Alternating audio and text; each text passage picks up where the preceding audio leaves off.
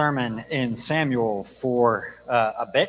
Uh, Blake is going to be preaching for us next Sunday morning, uh, and then I'll be switching over for uh, a series more appropriate to uh, Christmas on hope uh, for the month of December. this morning, I'm going to read for us in just a moment from 1 Samuel chapter 24. I'll read the entirety of the chapter, and you can follow along in your bulletins or Bibles as you find most helpful for you. Uh, last week we didn't finish chapter 23 of, uh, of 1 Samuel, but just to let you know what was taking place there, there was a, a situation in which Saul was closing in on David, and it appeared in this case that there was not going to be a way out for David, that surely Saul was going to get him.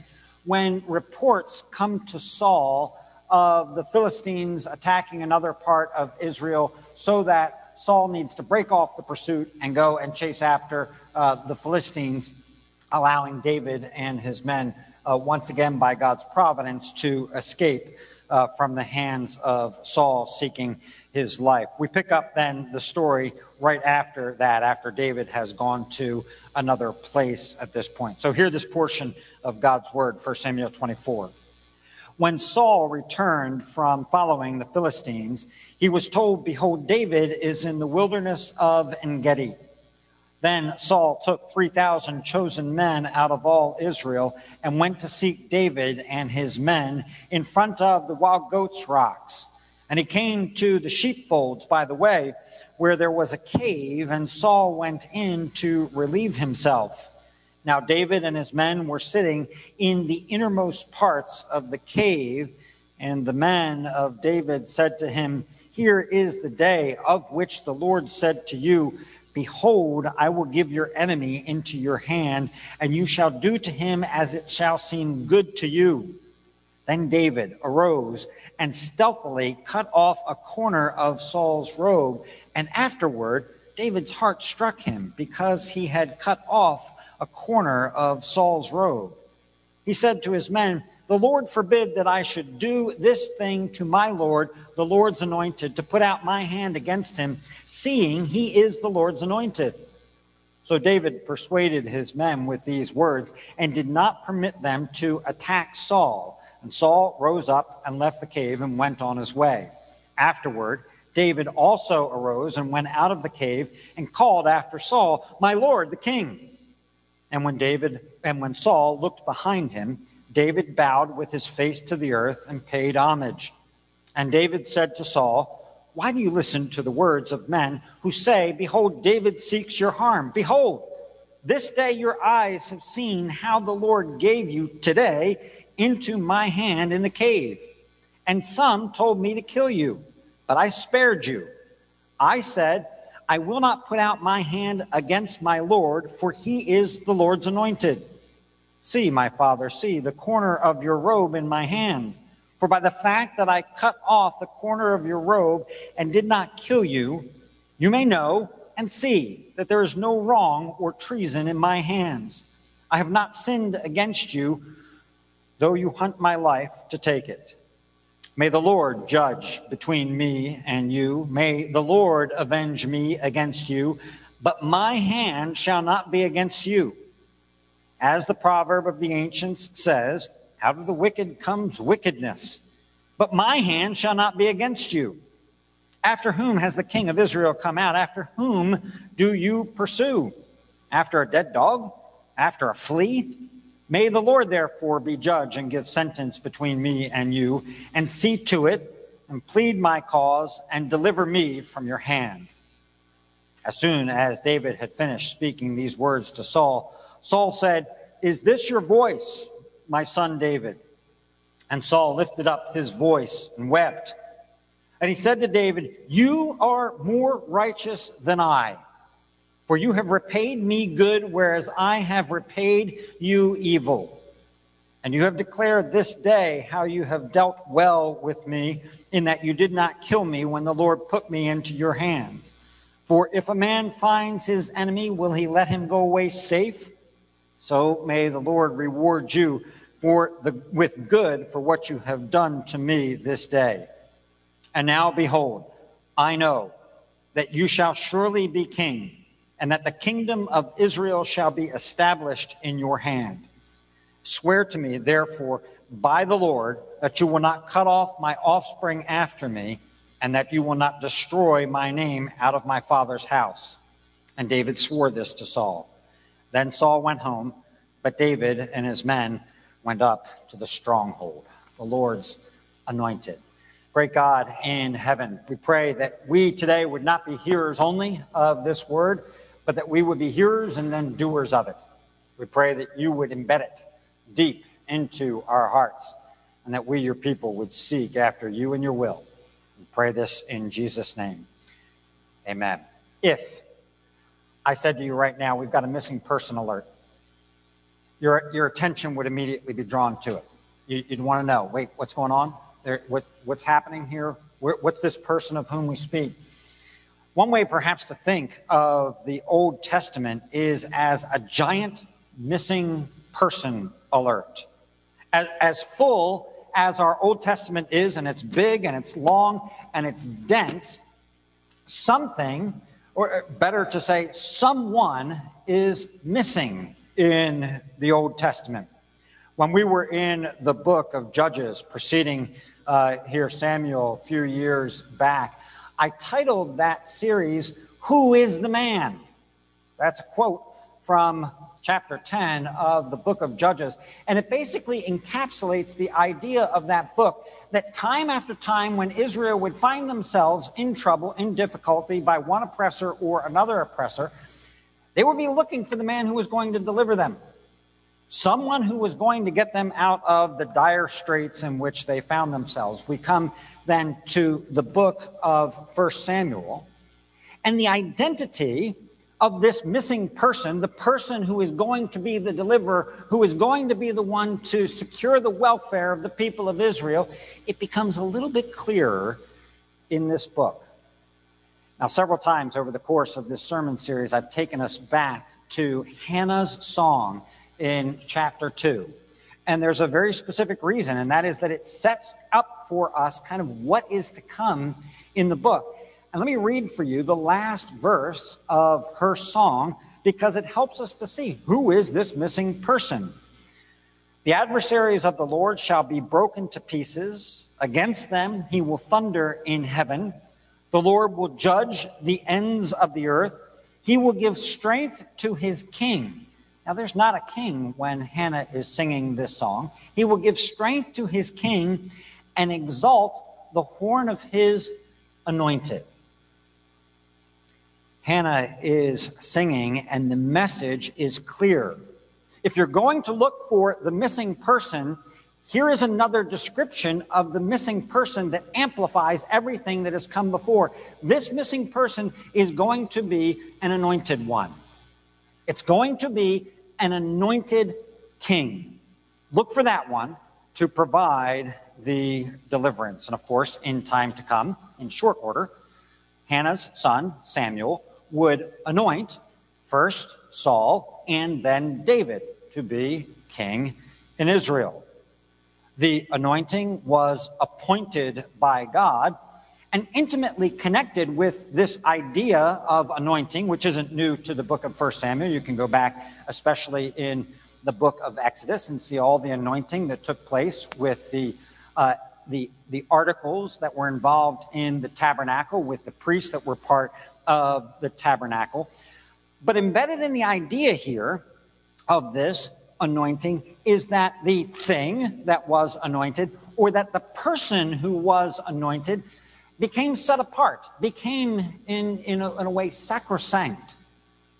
You couldn't just touch them. They had gone from being a common thing or a common person to being holy unto the Lord. And so you have to be careful with holy things. There are consequences to mistreating holy things. And that's the subject of our text today. How do you treat the Lord's anointed? I want us to consider this text today, then, on a couple of levels, all of which I think are important for us to understand actually what's taking place here. In the first place, what I want us to do is just kind of look at the his, history of this passage and see the historical import of the passage itself. Secondly, we'll look at the lessons for faith and life that are just full in, and, and on display in the passage that is before us. And finally, we're going to look at kind of the, the messianic undercurrents that are all the way through the passage that we're looking at today. So, first of all, we consider the historic plane of the passage, what is taking place here. In the book of 1 Samuel, as we have traced it, Israel has been constituted as a monarchy. And as a monarchy, it now has an earthly king. In an ideal, and, and if it was perfectly fulfilled, this earthly king should reflect the will and the presence even of Yahweh amongst his people. The king should do what God instructs him to do. But there is a perennial question that comes up, particularly with earthly monarchies. Sometimes it comes up acutely, sometimes it's just in the background. But the question is who is the rightful king? To whom does the kingship actually belong? Now, as we know, looking ahead and we know the story, David is going to be the king of Israel. The question in years to come is whether or not David is the legitimate king of Israel. That he is the king is not debated. Whether that was legitimate or not, or whether he is a usurper, is the question. Israel will ask Did David ascend to the throne by his own volition, by violence, given the fact that Saul appears to be the one who was appointed and anointed to the office, and one would expect the line of kings to come through Saul and not through David. First Samuel then serves historically to show to Israelites in years to come two things. One, the legitimate development of kingship within Israel, a kingship that would exist underneath of the priests and the prophets and would take its guidance from the priests and the prophets in Israel. We know that there was all sorts of sin on the part of the people involved when they requested a king. We also have seen how providentially God had determined that there would be a king in Israel. And so 1 Samuel assures Israelites in the future, yes, kingship was of the Lord. This was part of God's sovereign plan, even though the hearts of men were warped as they went into the desire to get a king. But secondly, the book of 1 Samuel is designed to show us that David and his line is the true and legitimate royal line, not Saul and his line. Think about the book and think about what we have seen thus far far. We saw as kingship developed, we saw the anointing of Saul, but then we are clearly shown the sin of Saul and the rejection of Saul by the Lord.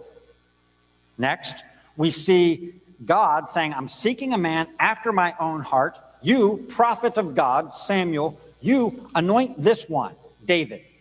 Anoint this one, and we see his rise into this position of authority throughout the book. Thus far, in the story of David, as David has come in, the next thing that we see is how, from the very first meeting that we read about between David and Jonathan, we see Jonathan acknowledging David's coming kingship. Now, we can look at the story of David and Jonathan, and we've done this uh, from, from the pulpit, and it's been done a lot of times. We can look at it as a story of friendship, of two men who had similar views of life, of faith, and bonded themselves together. But it's much more than that. Jonathan is the rightful heir, if one goes by heredity, of the kingdom. He's the one who should have the kingdom. And so there's a question in future Israel shouldn't Jonathan have been the king? Shouldn't Jonathan have been the king, not David? And so, very clearly, we're shown in 1 Samuel no, every time Jonathan and David interact, Jonathan acknowledges from the giving of his robe at the very first meeting that they have to the words that precede this chapter in chapter 23, where Jonathan says to David, Do not fear, for the hand of Saul my father shall not find you. You shall be king over Israel, and I shall be next to you. There's the testimony in Scripture. You've got it. You have the question? What about Jonathan? Jonathan, maybe the word isn't abdicate, but anyway, Jonathan says, No, no, no. I'm next to you. You are the king. Now, as we come to this particular passage, we see other critical elements that formulate this idea of the Davidic kingship. First of all, this passage assures us that David doesn't use violence to seize the kingship, even when it is literally dropped into his lap providentially. He won't resort to violence to do it. And, and the passage has Saul affirm that reality. David, that's right. That's right. You are innocent of my blood. You've not sought after this kingship through any kind of coup and through any kind of violence. Secondly, in the passage, we see that instead of despising Saul or despising kingship and Saul's kingship, David honors and respects the person and position of the king as the Lord's anointed. My Lord is the Lord's anointed. And then there's a capstone. There's a capstone here to this wondering, is he the legitimate king or not? And the capstone is found in verse 20 from Saul's lips. And now, behold, I know that you shall surely be king, and that the kingdom of Israel shall be established in your hand. That's the final word. It is now beyond contestation because it is secure from the lips of the one who would be the heir, Jonathan, you will be king, I will be next to you. And, and if I read far, farther in uh, chapter 23 that I just took that quote from, the next line is, and my father knows this. But here in chapter 24, my father says it. Saul says it. You are the one who is legitimately going to be the king. So, the historic importance of this chapter is the confirmation of the legitimacy of the Davidic line. David is of the tribe of Judah, and the scepter and the ruler's staff derive from Judah through Judah, not through Saul, who is of the tribe of Benjamin. Genesis chapter 49. The line goes through Judah, and that's the legitimate line. So that's the historical import. But the event itself is just full of all sorts of important lessons for the life of faith. Now you could you could spend some time and you could find some ones other than these that I'm going to highlight, but let me highlight just a few for us. Kind of looking at this passage now in the category of how shall we then live? Okay, that on the historical plane, it's one thing, but now, how should we live reading this? Here's, here's my first one, first lesson. When faced with a dilemma, do the right thing. When faced with a dilemma, do the right thing. Nod to Spike Lee there, who has a movie of that name that I've never seen, but do the right thing. David Tsumura points out that in verse 17, of the passage before us today, where Saul says to David, You are more righteous than I. That's a phrase that takes us back to Genesis once again, Genesis chapter 38, Judah and Tamar. You're more righteous, or she in that case was more righteous than I. But anyway, this is the first time in the book where we find the word righteous being used. And righteous is a biblical word of no small import. So righteous in verse 17, but then if you were to look at 17, 18, and 19, the other word that is used there four times in those verses, though you can't see it in the English Bibles as easily, is good. Good and righteous. And that is what is being stated here. By not killing Saul, by not listening to his men, who would have pressured him, like, this is the time. We get to change everything. And the Lord has put it here by not taking advantage of the situation David has done what is right and what is good in this situation.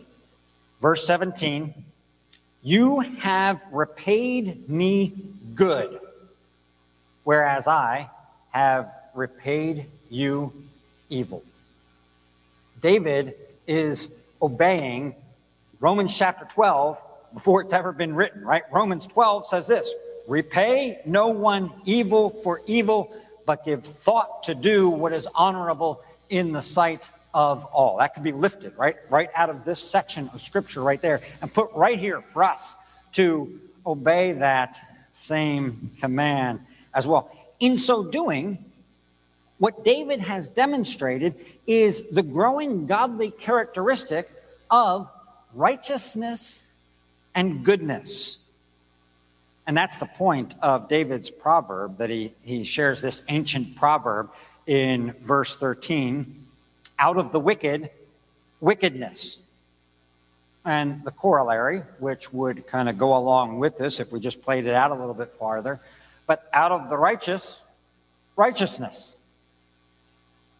Please understand that proverbs are not absolute absolutes they are faithful guides for us but jesus articulates essentially this exact same principle when he talks about healthy and diseased trees he, he essentially says you will know them by their fruits out of the wicked wickedness out of the righteous righteousness out of the bad tree out of the diseased tree bad fruit out of the good tree healthy tree, good fruit.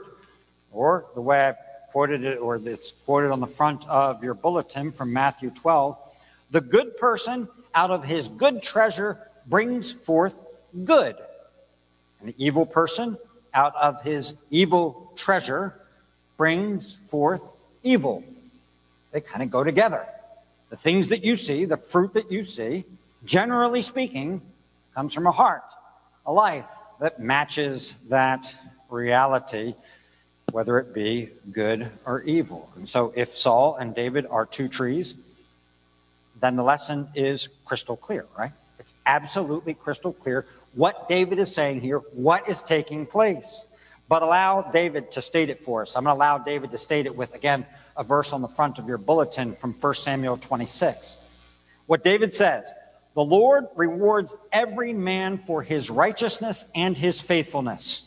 For the Lord gave you into my hand today, and I would not put out my hand against the Lord's anointed.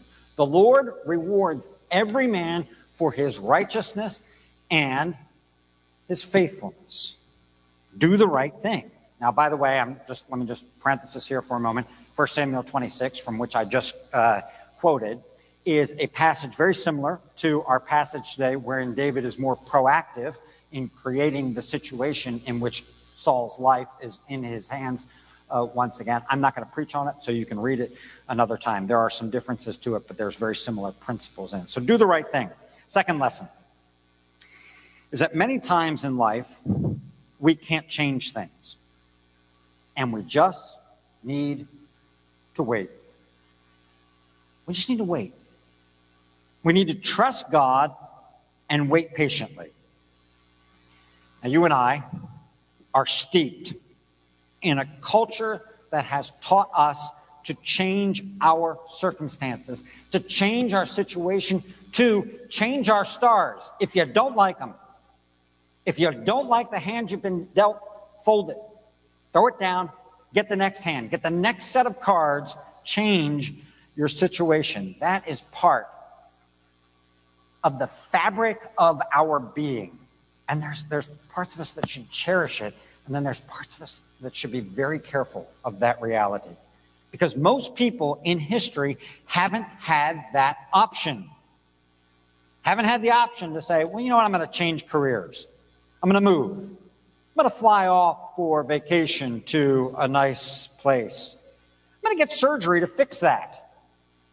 Or I'm going to get more education to get the next opportunity. Most people haven't had that opportunity, and so they have learned to wait patiently. It looks like, when you look at this situation, it looks like Providence has arranged David's path to the kingship today. One thrust of his sword from a man who is used to using his sword. For us, that sounds really strange. From a man who is used to using his sword, one thrust of the sword changes everybody's life in that cave. Everybody's. Right? Path to kingship is set up immediately, and all it takes is kill that guy right now. He's helpless. But be careful. Providence is harder to read than it might seem. David's men are pushing him to act on this smiling providence. Right? David, David, David, look at him. This is the time. Take my sword or let me go. I'll take care of it.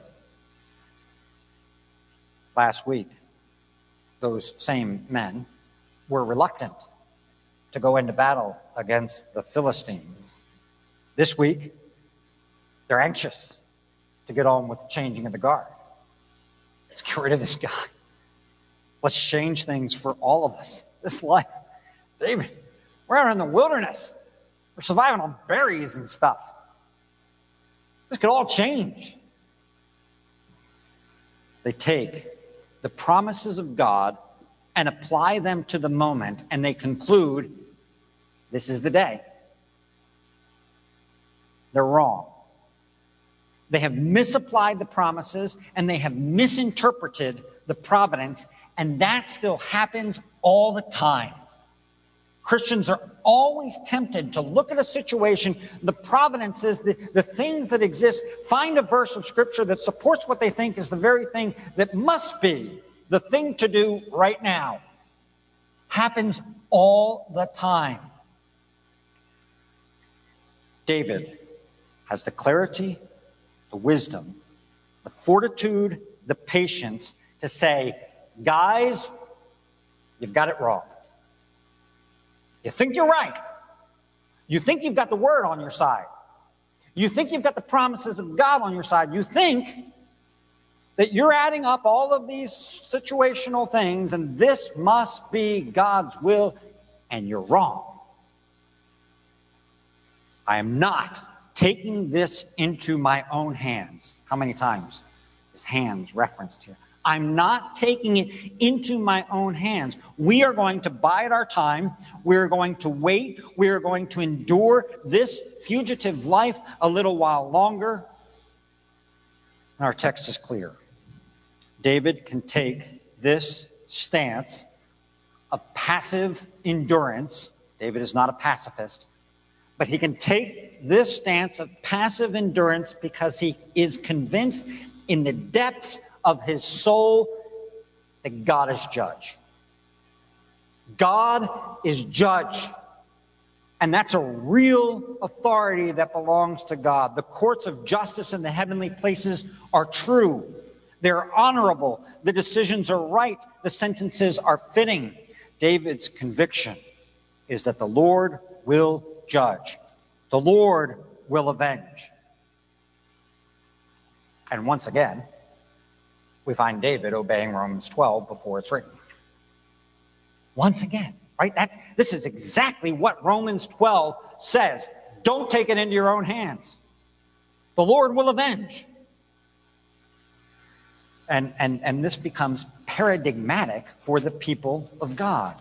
Listen, listen to the way Peter puts this in 1 Peter chapter 2. I'm going to start at verse 19. For this is a gracious thing when, mindful of God, one endures sorrows while suffering unjustly. David and his men are suffering unjustly. He's not seeking Saul's life. Saul's accusing him of that, and Saul's going after him because he thinks that's the reality, but it's unjust. But it's a gracious thing when you endure that. For what credit is it if, when you sin and are beaten for it, you endure? But if, when you do good, that's what we've just seen, and suffer for it, you endure, this is a gracious thing in the sight of God. For to you, for, for to this you have been called, because Christ also suffered for you, leaving you an example that you might follow in his steps. This is a paradigm, what is happening here. It was true for King David, and it's true for our Lord Jesus Christ, the King of Kings. And it's true for us, the anointed of God, to wait, to wait patiently as we do the right thing. Third lesson, and this is just the last lesson, at least, that I'll draw from this one in terms of ourselves honor the king. Honor the king. That's a phrase from right above in 1 Peter 2 that I just read for you. Honor the king. David didn't merely forsake earthly justice. He didn't just say, well, justice is out the window, let's forget about justice.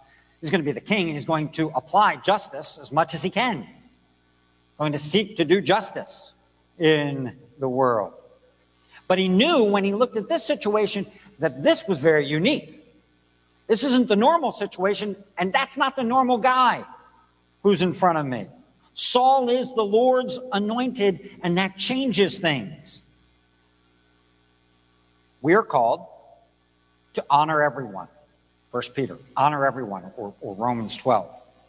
To give respect to whom respect is due. We're called to honor the king. Those all derive out of an example exactly like this. David doesn't kill Saul, but he does cut off a piece of his robe. And we've kind of traced, as we've worked our way through 1 Samuel, the significance of clothing, the significance of the robe. It kind of represents the person. And so when David even does that act, the act of, of cutting off the robe, we read in, in verse 5 of our text, and afterward David's heart struck him because he had cut off a corner of Saul's robe. He, he realizes even that was disrespectful. Even that, in and of itself, was disrespectful to the anointed one. And then we see how David bows, he pays homage to him, he refers to himself as a single flea, as a dead dog. And in so doing, He's teaching us humility. Humility and respect for others by showing all of us that we need to show honor to the Lord's anointed. And I'm going to allow that then to take us back to the beginning of the sermon and a brief and final point of the sermon.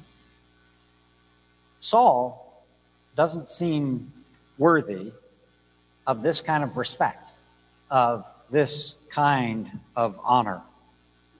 And, and, and you kind of look at it and go, oh, okay, David, I, I get respecting people, but it's Saul. God has rejected him. Maybe you could too.